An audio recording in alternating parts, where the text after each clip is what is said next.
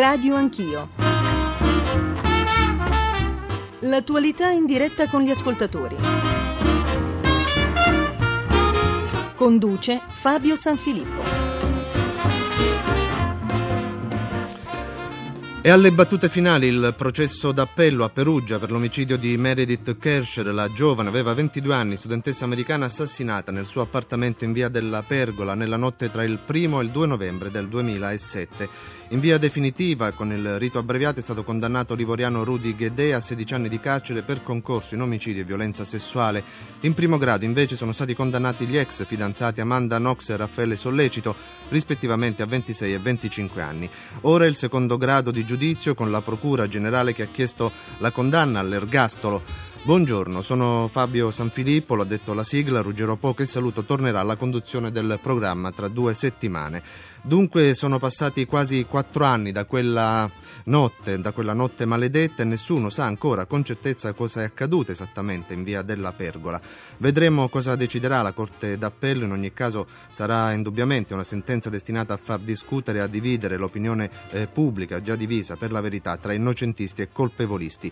Subito i riferimenti della trasmissione a beneficio dei nostri ascoltatori, il numero verde 800 05 0001 e l'indirizzo di posta elettronica radioanchio chiocciolarai.it. Buongiorno a Paolo Poggio, inviato del giornale radio a Perugia. Buongiorno. Buongiorno a voi.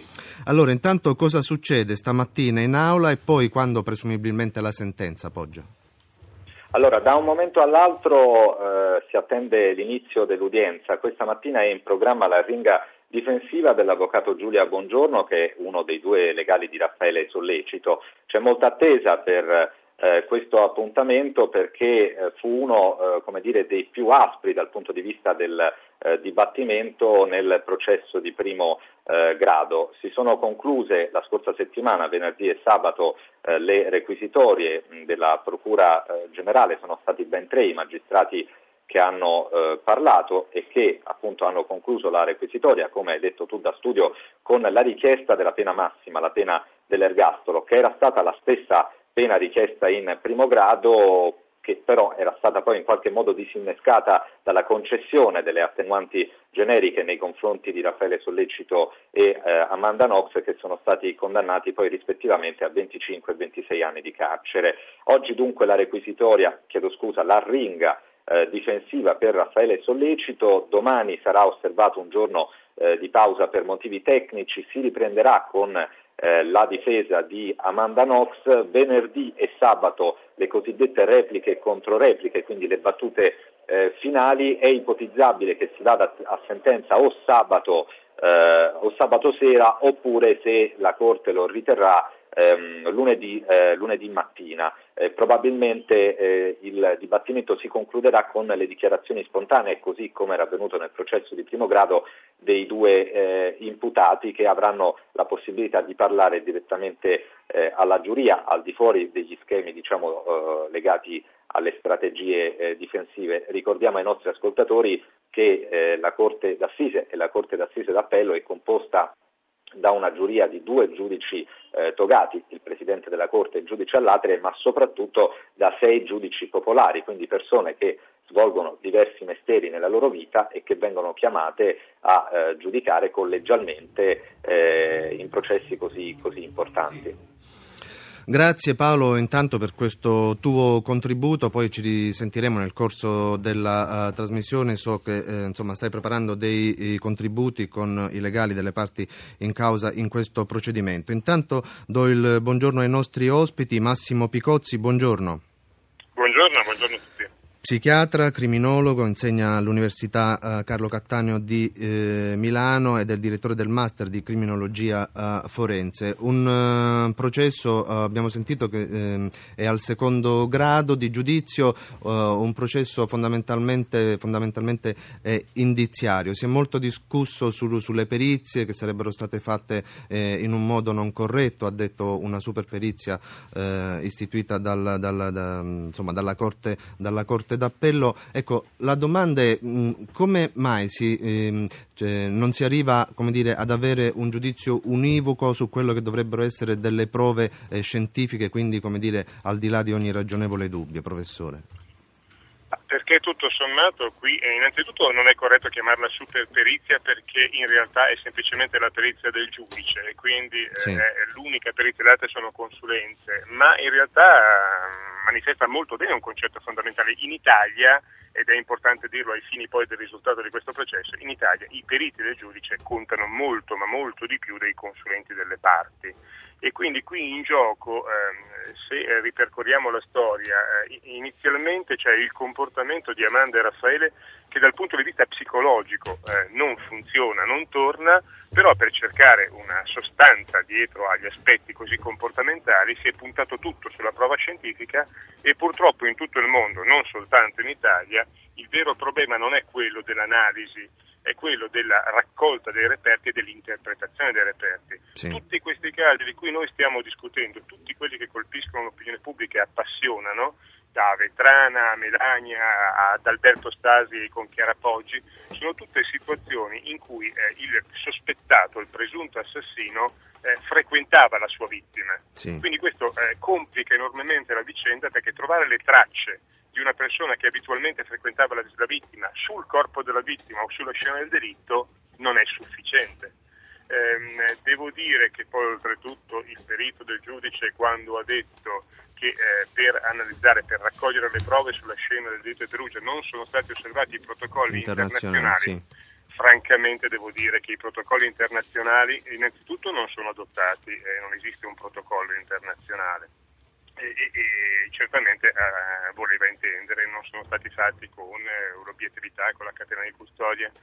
Eh, la mia sensazione, se mi permette di anticipare, è estremamente semplice e il dottor Poggio prima l'ha già anche illustrata ponendo l'accento come ci siano sei giurati popolari. Sì. Quando la vicenda va sul tecnico, tecnico esasperato, alla fine la gente non capisce più comincia ad avere una gran confusione su gancetti di reggiseno, DNA, profili misti sì. e questo poi non raggiunge la soglia del oltre ogni ragionevole dubbio. Beh, in realtà ha anticipato anche quella della sua sensazione sul giudizio finale, insomma, secondo lei verranno assolti alla fine? Assolutamente, io sono convinto di sì, il che non significa, e poi lo riprenderemo quando lei vorrà, non significa naturalmente che Amanda e Raffaele siano del tutto innocenti significa eh, la conclusione, se andremo in questa direzione, peggiore possibile per la famiglia e per Meredith. Assolutamente. Nel senso che eh, non arriveremo. Um, altra cosa, non vorrei, e questo è un tema generale, dare a tutte le persone che ci ascoltano l'impressione che in Italia non si risolva più nulla. In realtà stiamo sempre parlando di quei 5 o 6 delitti. In Italia ci sono 600 omicidi volontari all'anno gioco forza andiamo a parlare di quelli che non hanno una soluzione facile, ma non partiamo dal presupposto che adesso gli investigatori italiani sono diventati tutti cretini e incapaci, o se tornassimo al vecchio commissario Megre li prenderemo tutti, perché non è vero. Le statistiche ci dicono che, ad esempio, in Inghilterra, dove è stata istituita la banca dati sul DNA e dove è entrata in funzione da vent'anni, gli omicidi sono stati risolti nella misura del 20% in più rispetto a prima. Per cui lei non condivide diciamo, questa opinione che poi è anche abbastanza diffusa. Noi abbiamo avuto un riscontro con le prime mail dei nostri ascoltatori che insomma, si delega troppo all'indagine scientifica e troppo poco invece a quella tradizionale da strada. No, lei citava no, no, no assolutamente, assolutamente, no, questo qui è un mito, assolutamente. Innanzitutto, tra le altre cose, non possiamo neanche immaginare di tornare al commissario Megre che faceva interrogatori di 16 ore. Sì. Adesso, con il nostro codice in cui il pubblico ministero c'è l'avvocato difensore, dove eh, la situazione comincia a essere pressante eh, o, o il, l'avvocato suggerisce al suo assistito di eh, riservarsi il silenzio e la cosa finisce lì.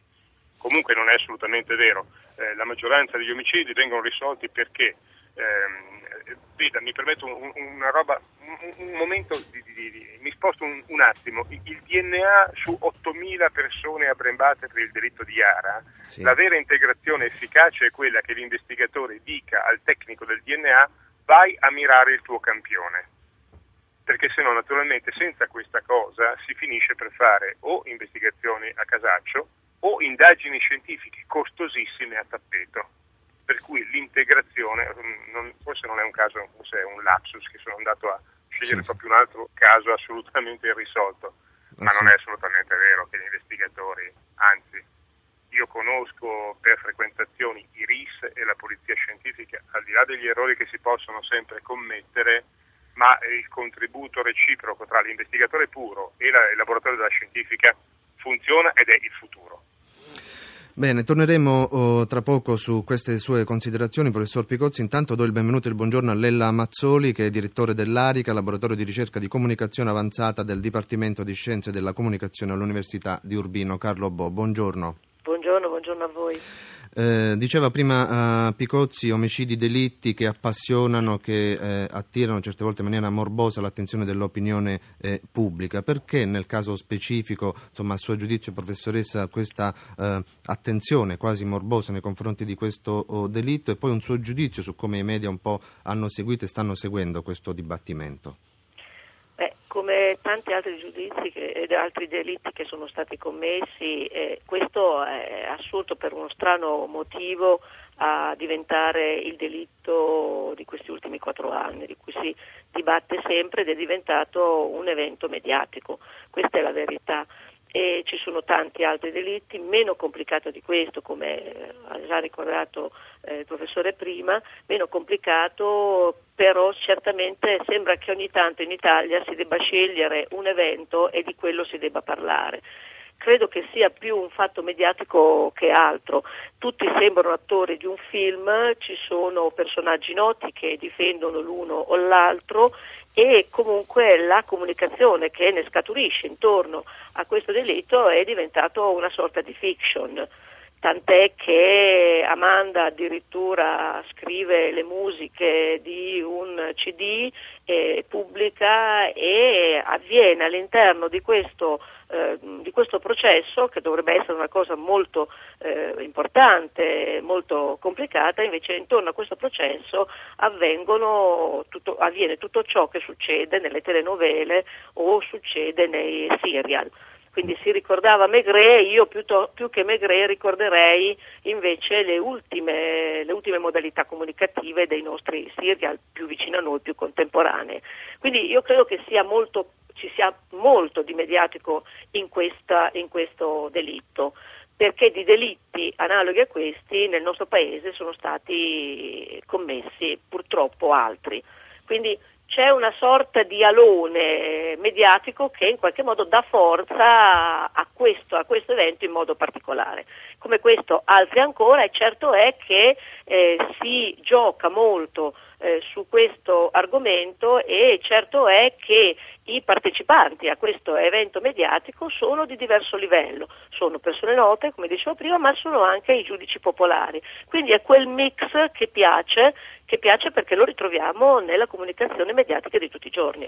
Lei diceva prima, insomma, sembrano personaggi di un film e in realtà poi un film è stato tratto da questa esatto. vicenda, un film per la televisione americana eh, che mh, mm, eh, racconta appunto di, di, di questo delitto e poi del processo. Do il buongiorno anche a Franca Leosini buongiorno, oh, che buongiorno. Giorna, giornalista, conduttrice televisiva eh, molto nota al pubblico, anche radiofonica, autrice del programma Storie eh, Maledette. Di queste storie maledette eh, ne ha raccontate tantissime. Qual è la peculiarità di questo caso, Leosini, se c'è? Ma ce ne sono parecchie. Anzitutto che ha un, così, un'impronta eh, di natura internazionale, insomma, perché già per noi è difficilissimo processare un cittadino americano, per esempio, insomma, quindi c'è questo interesse fortissimo e anche una pressione eh, anche critica direi smoderata insomma anche della stampa americana insomma difatti vediamo anche la presenza, per carità, amorevole e insistita dei genitori, insomma, con interviste diciamo, rilasciate a tappeto.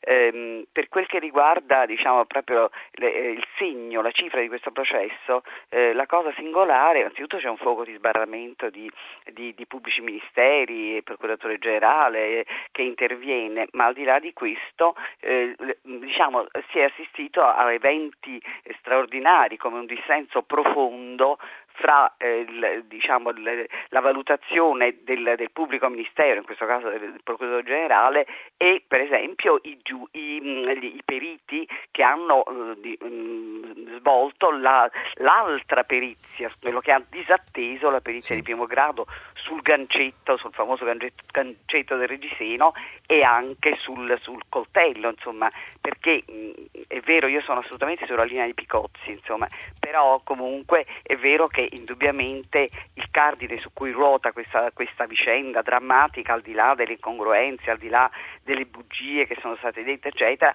e indubbiamente fonda anche su questi due, su questi due elementi. E c'è appunto questo dissenso eh, diciamo in generale e, e desueto insomma fra eh, la procura e eh, i, i, i, i, scienziati, insomma i, biologi che hanno effettuato le indagini su questi, due, su questi due elementi considerati fondamentali per indicare eh, anche proprio la responsabilità materiale di Amanda e, di, Amanda e di, e di Sollecito. Insomma, comunque eh, io sinceramente sono abbastanza sulla linea di, eh, di Piccozzi, cioè eh, trovo che eh, non, eh, non, vorrei essere fra i, eh, fra i, giudici popolari che devono dare un giudizio, anche perché non li conosco, insomma, però molto spesso purtroppo non hanno un'attrezzatura culturale e anche proprio giuridica per poter esprimere un giudizio. Assolutamente, poi notava Picozzi, più si va nel tecnico, nello scientifico, più si confondono le certo, idee alla fine. Sì, però, però voglio dire, ecco, io sono una garantista e quando si tratta di non professionisti del crimine, eh, quando non è Totorina, dato per usare una sineddoche, perché e io di fronte a degli elementi di inquietudine e di incertezza sarei sempre propensa così a non condannare, come è accaduto per Alberto Stasi poi, insomma questa è la mia opinione. D'accordo, intanto diamo spazio ai nostri ascoltatori che hanno chiamato il numero verde 800 050001, cominciamo con Augusto, buongiorno. Rapidamente Cazzo, le linea, aspetta lì. Pronto?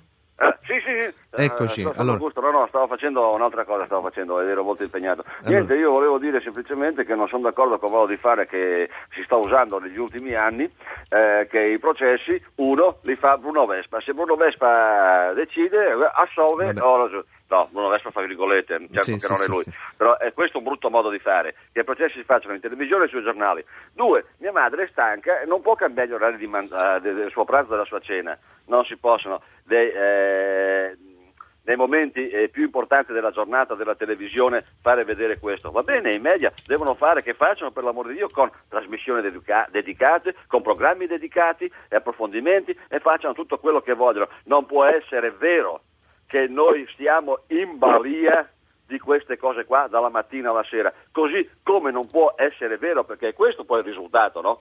che sì. indipendentemente che siano poi innocenti oppure eh, colpevoli, Amanda Knox e l'altro lì come si chiama, non lo so, di fatto sono già, delle, sono già delle star, sono.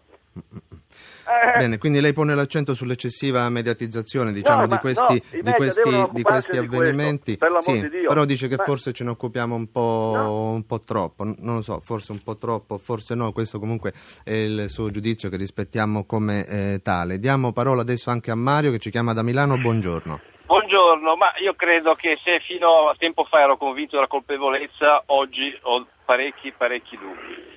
Prima cosa, già eh, qui c'è un problema di professionalità. Un tempo i vecchi commissari, di fronte a un morto ammazzato, di, sapevano, partivano dicendo che anche i morti ammazzati parlano e da lì si partiva con delle indagini.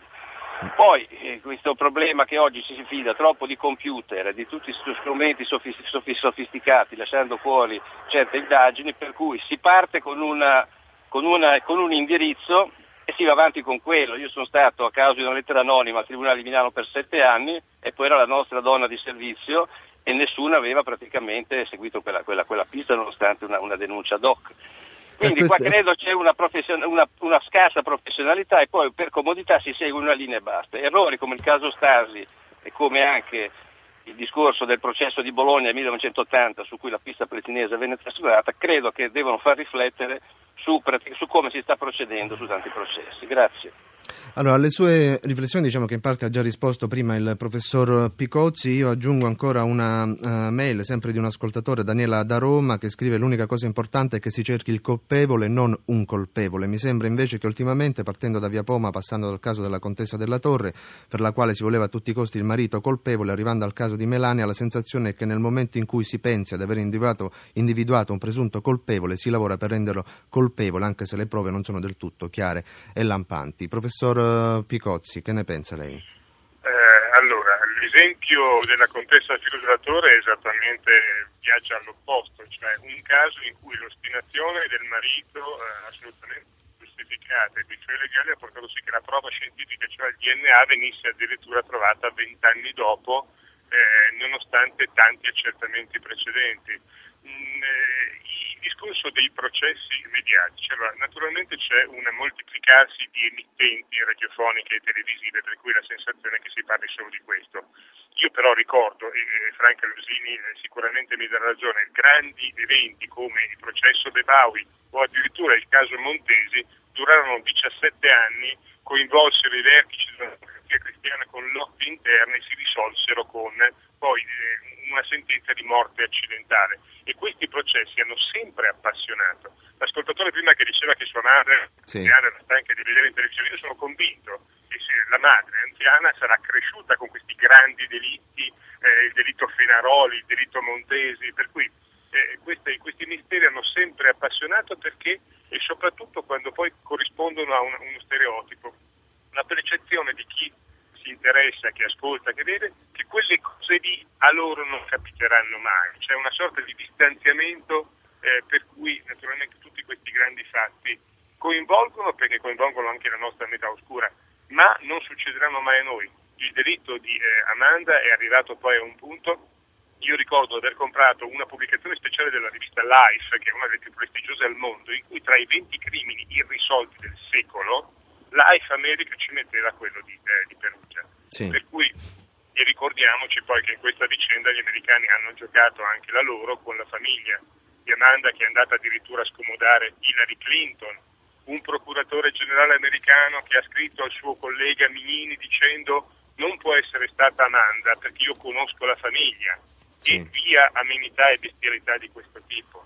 Eh, una curiosità proprio che, che, che, che, così mi piacerebbe sentire anche la collega che insegna eh, comunicazione. Io ho trovato ieri una, una chicca eh, in un vecchio romanzo giallo in cui praticamente l'investigatore diceva abbiamo trovato delle piccole macchie di sangue sulla portiera di un'auto, le abbiamo esaminate con luminol e l'avvocato dall'altra parte diceva ma, ma questi sono indizi, non sono prove.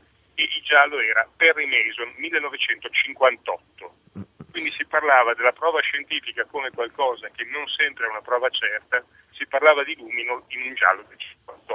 Allora, professoressa... Non è cambiato assolutamente nulla. Professoressa Mazzoli, Massimo Picocci l'ha tirato in ballo e quindi deve rispondere. Sì, eh, volentieri. Eh, eh, do una mia interpretazione. È vero che da sempre hanno appassionato questi, questi delitti, già là dove mancanza di prove tutti partecipiamo alla costruzione del, del, delitto e della risoluzione del delitto.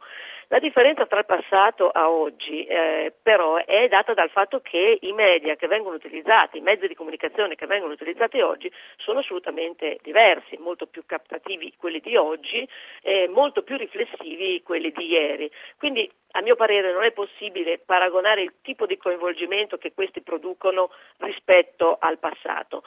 E, mh, il fatto eh, che ma, ad esempio si parla di processi mediatici oggi, è chiaro che anche ieri rispetto agli strumenti che avevamo si parlava di processi mediatici, ma quello che eh, io credo oggi eh, ci sia è che molti eh, avvocati, molti specialisti dei processi eh, si studiano il, la, la, comunicazione mediaticamente influente per poter poi intervenire nel loro ring, nelle loro difese, eccetera, eccetera. Come dire che sono i media che influenzano anche il percorso e le interpretazioni e le defini- dichiarazioni degli avvocati e dei giudici. Quindi è un rovesciamento del, del problema. E se poi oggi noi pensiamo, noi stiamo ragionando oggi sui media mainstream, su televisione, radio, giornali, eh, si è tirato in ballo, se guardiamo sulla, eh, sulla, rete non c'è un giornale che non è presente oggi a, a Perugia per commentare o per fare la, sua, la, propria considerazione su questo delitto, la propria interpretazione, perché è vero quello che diceva l'ascoltatore, che viene che viene interpretato, cioè quindi mh, mm, eh, questo è, è assolutamente straordinario quello che noi dobbiamo vedere è anche la rete, cosa sta facendo la rete. Provate soltanto a eh, cliccare Amanda Knox e che cosa esce su Facebook. Sì. Ci sono molte fanpage con migliaia e migliaia di persone che eh, mh, mm, cliccano mi piace. Sì. Quindi, e se facciamo l'hashtag Amanda su Twitter ne viene fuori un percorso assolutamente straordinario. Chi mi dice che il giudice, l'avvocato e tutti coloro che si occupano di questo delitto non siano anche influenzati da questi eventi mediatici.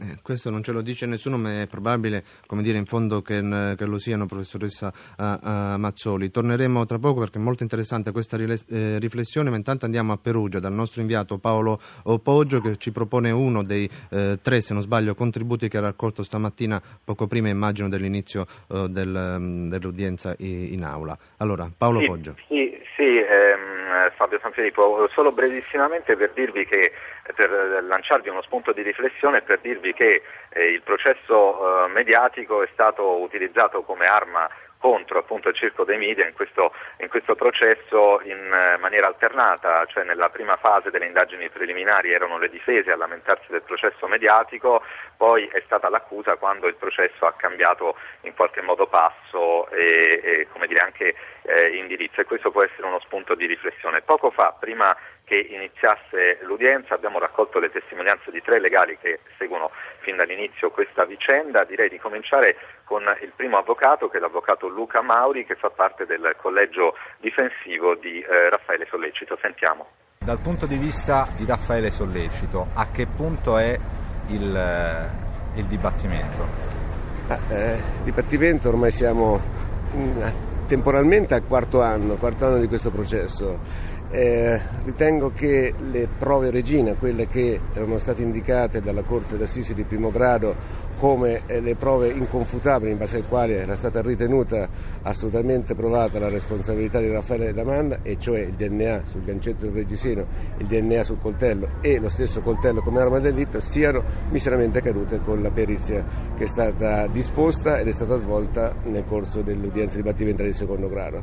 Il resto tutto quello che i pubblici ministeri hanno detto nel corso eh, di queste udienze è come si suol dire, acqua fresca. Non c'è assolutamente nulla, non esiste una prova, non esiste un indizio, niente di niente. Sono tutte, come dirò anche, delle caselle di un pazzo impazzito, caselle eh, che sono state messe a forza per poter arrivare a formare un quadro che quadro non è assolutamente. Senta, eppure c'è stata una condanna in primo grado pesante anche per Raffaele Sollecito, 25 anni eh, di carcere, eppure ci sono eh, anche altre prove oltre a quelle a cui lei ha accennato, ovvero il gancetto eh, del reggiseno sul quale eh, secondo la perizia dell'accusa sarebbe stato rinvenuto il DNA eh, di eh, Raffaele. Ecco, se processo si concluderà favorevolmente per il suo assistito, è ipotizzabile una soluzione per insufficienza di prove e non per non aver commesso eh, il fatto. Questo secondo lei eh, rischia di lasciare comunque un'ombra su Raffaele Sollecito e su quello che è veramente accaduto a Meredith Kercher? Allora io non vorrei fare le cosiddette avantologie, cioè andare in avanti rispetto a quelli che sono i tempi sia processuali e i tempi della vita. Oggi dobbiamo discutere, oggi proveremo e dimostreremo in maniera inconfutabile che altre prove, altri indizi rispetto agli indizi cardine che sono miseramente caduti con la perizia non esistono. Ecco, comprensibile il rispetto per la Corte, anche un po' di scaramanzia, ma Raffaele, sollecito, come sta vivendo questi ultimi giorni prima della sentenza? Bene, ma con moltissima tensione. Come ho detto all'inizio, sono quattro anni che Raffaele Sollecito è in carcere, ingiustamente accusato di un orribile delitto che non ha mai, mai commesso. Allora, questo era l'avvocato di Raffaele eh, Sollecito. Noi ci collegheremo ancora con Paolo Poggio subito dopo la pausa pubblicitaria, ancora con i nostri ospiti, naturalmente. Allora, ben ritrovati. Stiamo parlando del processo di appello per il delitto di Meredith Kerscher. Riprendiamo da dove ci eravamo interrotti, ovvero da Perugia, con il nostro inviato Paolo Poggio. Abbiamo sentito prima della pausa pubblicitaria la posizione della, de, della difesa di Raffaele Sollecito. Adesso invece quale contributo, Poggio? Ecco, visto che spesso parlando del processo si parla soprattutto dei due imputati, Amanda Knox e Raffaele Sollecito, noi eh, abbiamo voluto riportare l'attenzione anche sulla vittima, sulla studentessa inglese eh, Meredith eh, Kercher, sulla famiglia di Meredith che ovviamente cerca eh, giustizia e poco fa abbiamo intervistato eh, l'avvocato di parte civile che appunto rappresenta gli interessi della famiglia eh, Kercher, che è l'avvocato Francesco Maresca. Sentiamo. Avvocato Maresca, lei ieri ha detto alla giuria non è una fiction, e ha mostrato delle foto che hanno fatto un po' discutere, le foto della scientifica e il cadavere di Meredith. Eh, lei ha sempre tenuto un profilo eh, molto basso rispetto all'utilizzo delle immagini di Meredith e soprattutto a, eh, diciamo alla memoria di questa, di questa ragazza. Perché ieri questa scelta così dura?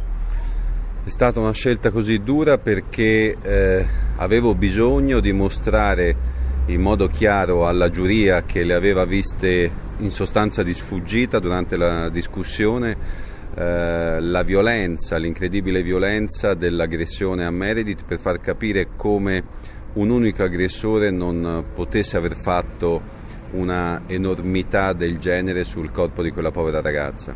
Del resto eh, ho poi segnalato alla Corte che nel, diciamo, nell'ambito della discussione mi ero poi dimenticato di far allontanare eh, voi giornalisti e ovviamente comunque erano tutte foto già apprezzate in primo grado e ripeto, seppur per qualche minuto, anche in sede di appello. Senta, ehm, la sua strategia ehm, come avvocato di parte civile è coincisa per buona parte del processo con quella eh, dell'accusa? Questa è una domanda che io già le ho rivolto una, una volta. Ehm, secondo lei è importante trovare il colpevole oppure bisogna dare a questo processo un colpevole, in questo caso i due, i due imputati?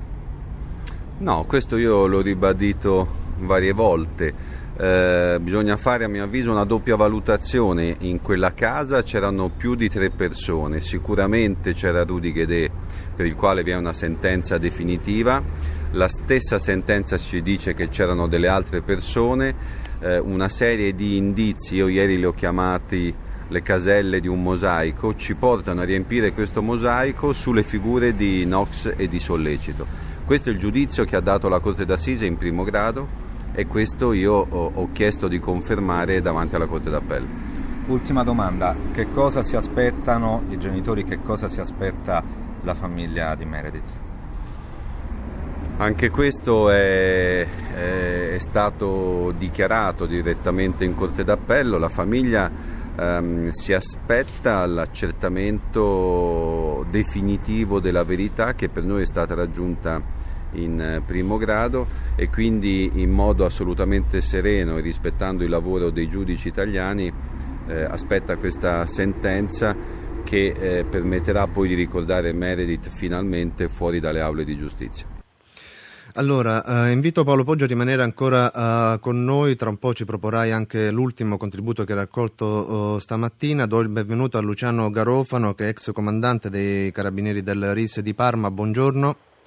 Buongiorno, buongiorno a tutti voi. Adesso la farò intervenire, intanto vorrei dare però la parola a Franca Leosini perché diciamo tra le interviste agli avvocati e le riflessioni prima della professoressa Mazzoli diciamo che temi e materiale di riflessione ne abbiamo abbastanza. Lei mh, insomma quale spunto si sente adesso di, di, di, di, voler affrontare oppure quali riflessioni le sono sorte ascoltando queste testimonianze? Beh, sentivo appunto la valutazione sul, sulle aspettative delle, della famiglia, insomma quasi ovvio se mi permetti, insomma sostanzialmente è chiaro che la famiglia di Amanda, che mm, a mio avviso insomma non, eh, non ha giovato eh, secondo me al, così, alla simpatia o meno appunto dedicata a questi ragazzi, perché c'è stato un eccesso di esposizione da parte di questa famiglia con un eccesso di interviste, un eccesso di, eh, di, così, di, di eh, affermazioni sulla bontà, sulla, sulla, serenità, sulla gaiezza innocente di questa ragazza, insomma non è su questi elementi secondo me che va valutata poi la, la realtà o meno di un, della, di un delitto commesso o non commesso. Eh, molto apprezzabile invece il, il, comportamento della famiglia di Meredith che ha tenuto un, pro, un profilo molto basso, eh, sempre molto veramente eh, attenta, moderata, eh, diciamo, chiaramente aspetta giustizia, insomma mh, mm, loro sono certamente convinti della colpevolezza di, eh, dei due ragazzi, insomma, però eh, siamo sempre lì, cercare un colpevole, cercare il colpevole, insomma onestamente anche al di là del gancetto, delle, al di là delle prove scientifiche che in aula sono state, poi insomma, c'è stato uno spettacolo abbastanza così sorprendente in aula, diciamo addirittura eh, il, il, pubblico ministero, eh, il PG insomma, ha criticato sì. il comportamento dei due dei, degli scienziati che erano stati chiamati, che hanno disatteso poi la, la, la, eh, la prova scientifica di primo grado. Sì. Però ecco, ha detto che insomma, sostegno poi della, della colpevolezza di Amanda e di Raffaele sì, ci sono indubbiamente qualche altro elemento perché non si imposta un processo senza soltanto su un gancetto eh, e su un coltello però ci sono anche testimonianze di persone insomma, che sono state ondivaghe nelle loro affermazioni. Quindi insomma, che, la, la, valutazione che va data è una valutazione nella quale ecco, il famoso eh, dubbio pro reo che è un concetto del, del sì. è un principio del, del, appunto, del, diritto romano andrebbe rispettato anche in, in, questo caso e sinceramente io nella lunga esperienza che ho di processi tranne che nel caso Garlasco per mm-hmm. non scomodare Bevavi insomma eh, viene applicato molto poco insomma. Allora, Luciano Garofaro, nel bene o nel male si parla sempre delle investigazioni scientifiche, se si arriva uh, alla cattura del colpevole al di là di ogni ragionevole dubbio uh, sull'altare, se no finite, finiscono uh, nella polvere queste investigazioni scientifiche. Come mai diciamo, c'è questa discrasia di valutazione, l'abbiamo visto anche in questo processo, tra quello che ha appurato la polizia scientifica nel primo grado, che è stato sufficiente alla Corte per condannare Amanda e, e Raffaele, e periti invece nominati dai giudici eh, dalla Corte d'Appello che hanno smontato quelle verità, diciamo così?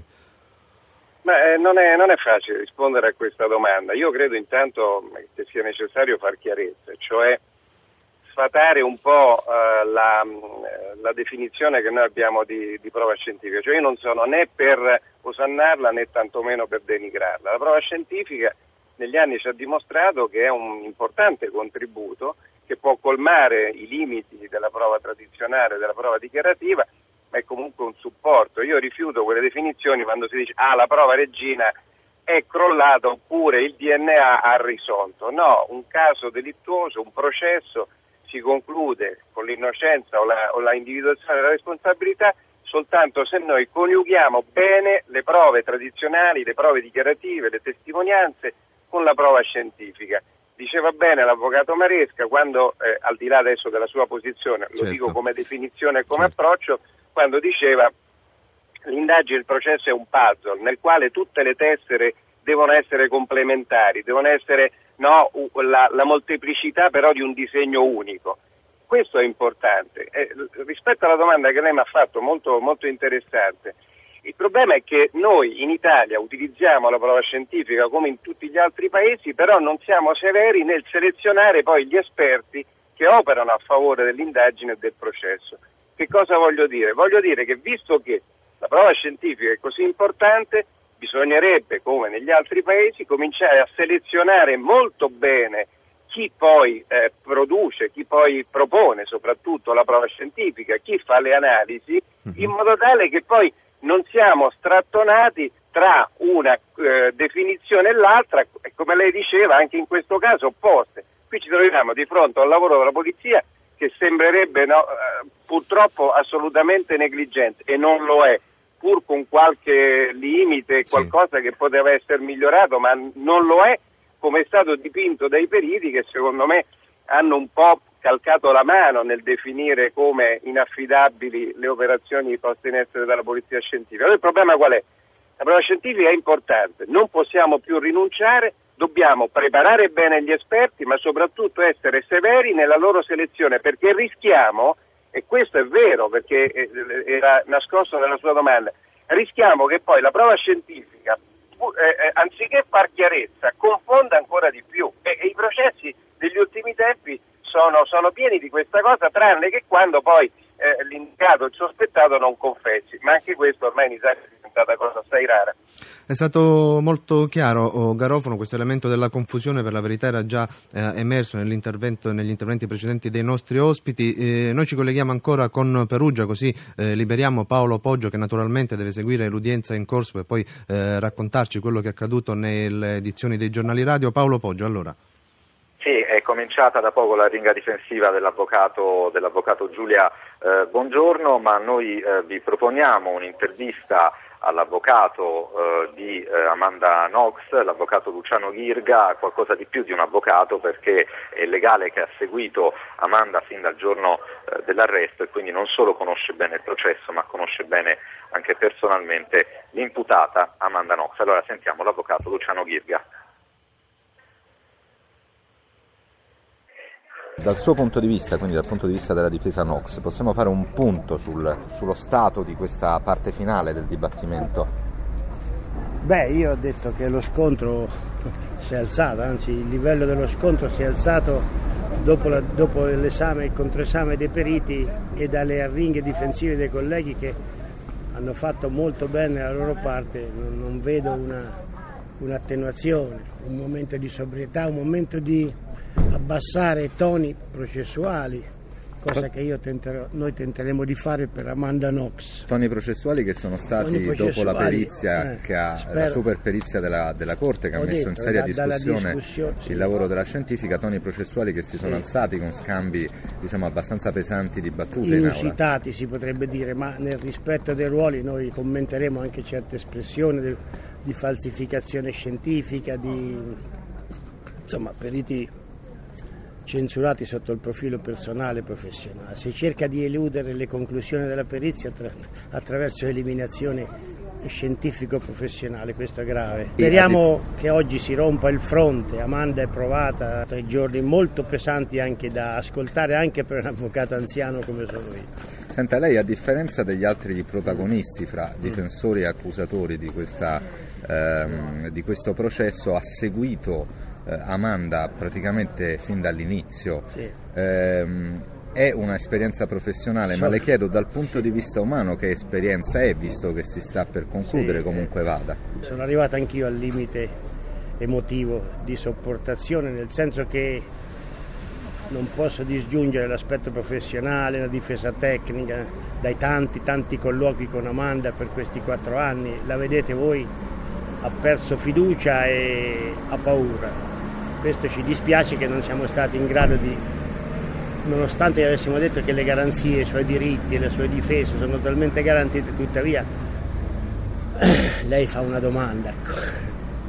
perché non si tiene conto di tutti gli elementi del processo? Perché la critica processuale nei miei confronti, solo di quella parlo, è, è così smisurata, così allargata, non lo può capire. Da innocente lo capisce ancora di meno. Senta, noi ci troviamo fuori dall'aula dove si sta svolgendo il processo, quando gli ascoltatori sentiranno questa intervista sarà iniziata da poco l'udienza. Quando lei scende nell'aula degli specchi, nella no. sala degli specchi e vede la scritta la legge uguale per tutti. Ma io ci credo fermamente, eh, se no 38 anni di professione mi hanno detto che poi eh, sì c'è l'errore giudiziario, fin troppo evidente, ma il primo processo per noi è ingiusto, ma è stato, è stato garantista. Questo secondo processo contiene addirittura elementi di, troppa, di troppo garantismo. No, la giustizia è uguale per tutti. Una soluzione per insufficienza di prove sarebbe, sarebbe in linea teorica una mancanza di giustizia per Meredith Kircher? Essendo una formula contenuta in un articolo del codice no, però mi consenta di non rispondere, di non ipotizzare, è il nostro scopo, cioè una soluzione, è il nostro obiettivo finale, sempre, da sempre perseguito, ma non vorrei fermarmi qui. Allora, grazie a Paolo Poggio, uh, il numero verde 800 05 0001 ha chiamato Claudio uh, da Prato, rapidamente la sua considerazione, buongiorno ricollego alle ultime parole che ha detto il colonnello Garofalo, cioè quando di fronte a un accadimento criminoso noi abbiamo due certezze, una è la vittima che parla a modo suo tramite gli indizi, sì. l'altra è il colpevole che sa quello che ha fatto. Diciamo il nostro processo in, eh, come dire, mm, ha come logica partire dall'indizio per arrivare alla colpevolezza, ma in realtà noi dovremmo partire per arrivare alla, alla confessione antichi ordinamenti sociali diversi dal nostro, avevano molto meno rispetto dell'individuo, utilizzavano questo assioma utilizzando in maniera prevalente diciamo, i, i, sistemi coercitivi per arrivare alla confessione. Evidentemente nessuno può riproporre questi, questo antico modo di gestire la giustizia, però il problema rimane.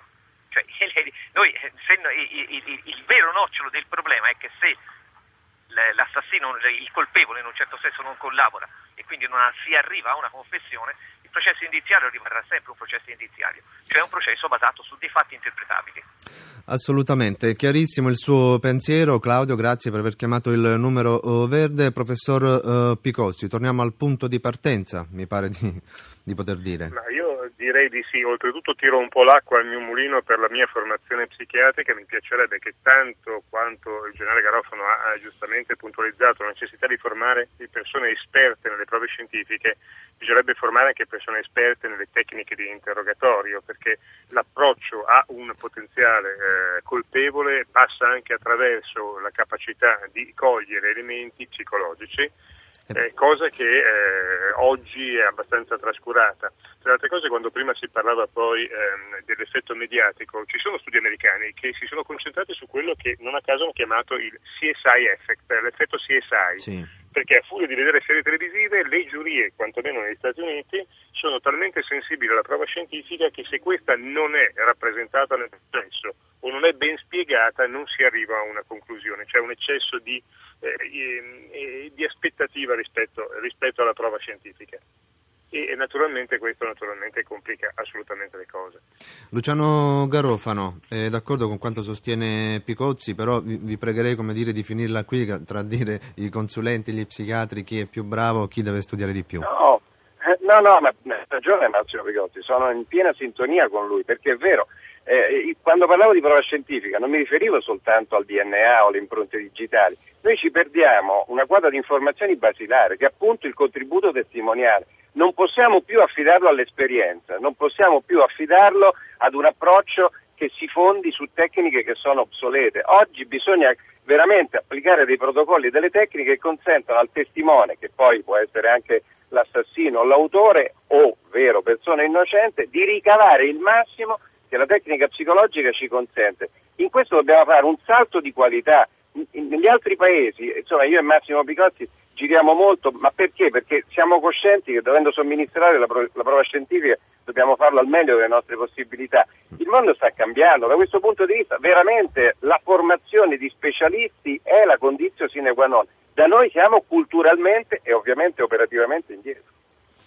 Assolutamente. Lella uh, Mazzoli diceva prima uh, il nostro collega, l'inviato Paolo Poggio del giornale radio, che a proposito del, del, circo mediatico lui ha osservato che a seconda delle convenienze questo circo mediatico è stato tirato per la, strattonato per la giacchetta un po' di qua e un po' oh, di là a seconda che facesse comodo all'accuso o alla difesa. È inevitabile questo, mi pare di poter dire.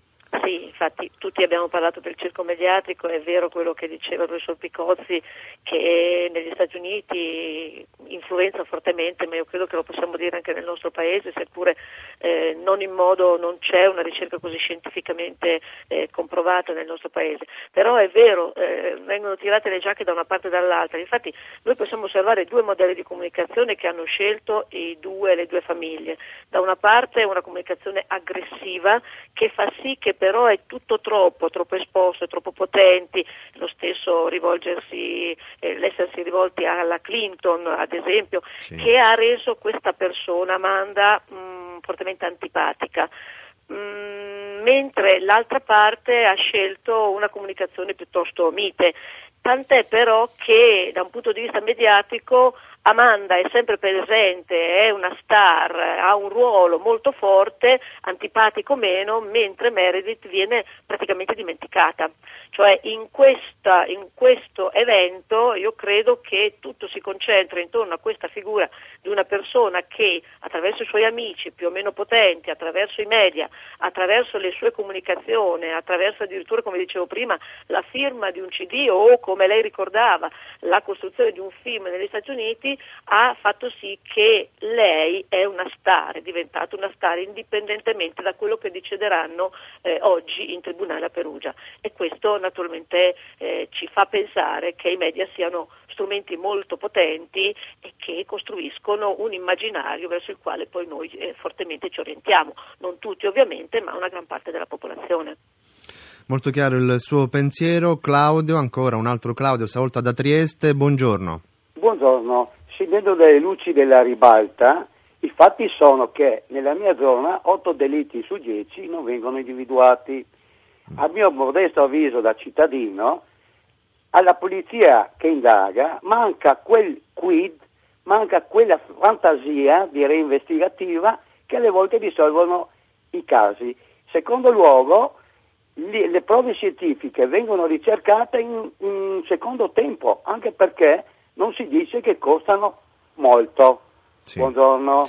Grazie per il suo oh, contributo, l'aveva già detto nel corso della trasmissione eh, professor eh, Picozzi, in realtà i dati dicono il contrario, cioè che la gran parte, quasi la totalità dei, dei, dei, dei delitti che vengono commessi, i colpevoli vengono poi eh, rintracciati, però evidentemente questa eh, dire, percezione eh, rimane insomma, della irrisolutezza dei, delitti. Eh, perché, Franca Leosini, lo chiedo a lei, c'è mh, dire, questa percezione che alla fine non si risolvono i casi? Nonostante i dati ci dicono il contrario. Vero che logicamente alla ribalta vengono massimamente i casi indiziari, diciamo, i processi indiziari che hanno dei protagonisti eh, così, sui quali eh, appunto, si, si, si, non, non, si sogna, ma quantomeno si, così eh, si, esercita la fantasia. Insomma. A proposito, però, volevo eh, riprendere il concetto di uno dello spettatore che ha parlato eh, della confessione, addirittura sì. ha richiamato metodi eh, antichi, insomma, c'è una, una confessione storta in, sì. in, termini coercitivi che fa rabbrividire, sinceramente. Insomma, si è visto, a parte il fatto che, come dicevo, vengono seguiti soprattutto processi indiziari che hanno protagonisti di un certo tipo, vediamo Sarascazzi, vediamo, vediamo Parolisi, insomma, protagonisti, vediamo, abbiamo visto a suo tempo il delitto di Cogna, insomma, cioè protagonisti che hanno in sé una, così, un'identità con una, eh, se me lo passi, fascinazione, sì. insomma, legata alle persone e all'ambiente. Però quanto alla confessione, eh, abbiamo visto questo, insomma, che raramente eh, passati i primi, o, o confessano nell'immediato, eh, oppure passati, passata la prima emozione, eh, purtroppo anche noi della televisione abbiamo insegnato come si fa a non essere, eh, diciamo, a non, a non, entrare nel cappio della confessione, insomma, cioè a sottrarsi alla confessione. Quindi vediamo anche nel delitto dell'olgiata, vediamo sì. che lo stesso Filippino, quando è che ha confessato? Quando a un certo punto il RIS, eh, col colonnello Ripani e tutti quelli che hanno appunto operato in precedenza, poi, ma soprattutto appunto il RIS, li hanno messo di fronte al fatto che quel DNA era suo, solo in quel momento ha confessato, insomma. Quindi, insomma, pensare che chi diciamo, eh, commette un reato, insomma, confessi di questi tempi, indubbiamente col lavoro eh, mediatico che, che, è stato eh, fatto da noi e appreso dal, dal, dal pubblico, è molto difficile. Insomma. Assolutamente, noi eh, sicuramente torneremo a parlare del eh, delitto Meredith quando avremo oh, la sentenza, sentivamo prima dal, eh, dal, nostro inviato Paolo Poggio che probabilmente già sabato potrebbe arrivare eh, la sentenza o al massimo lunedì, staremo a vedere, noi con Radio Anch'io sicuramente ci rioccuperemo oh, del caso, a quel punto potremo oh, discutere eh, con, dire, con, più dettagli su quello che è stato questo procedimento. Grazie eh, per l'ascolto, l'appuntamento come sempre sempre a domani mattina alle 9.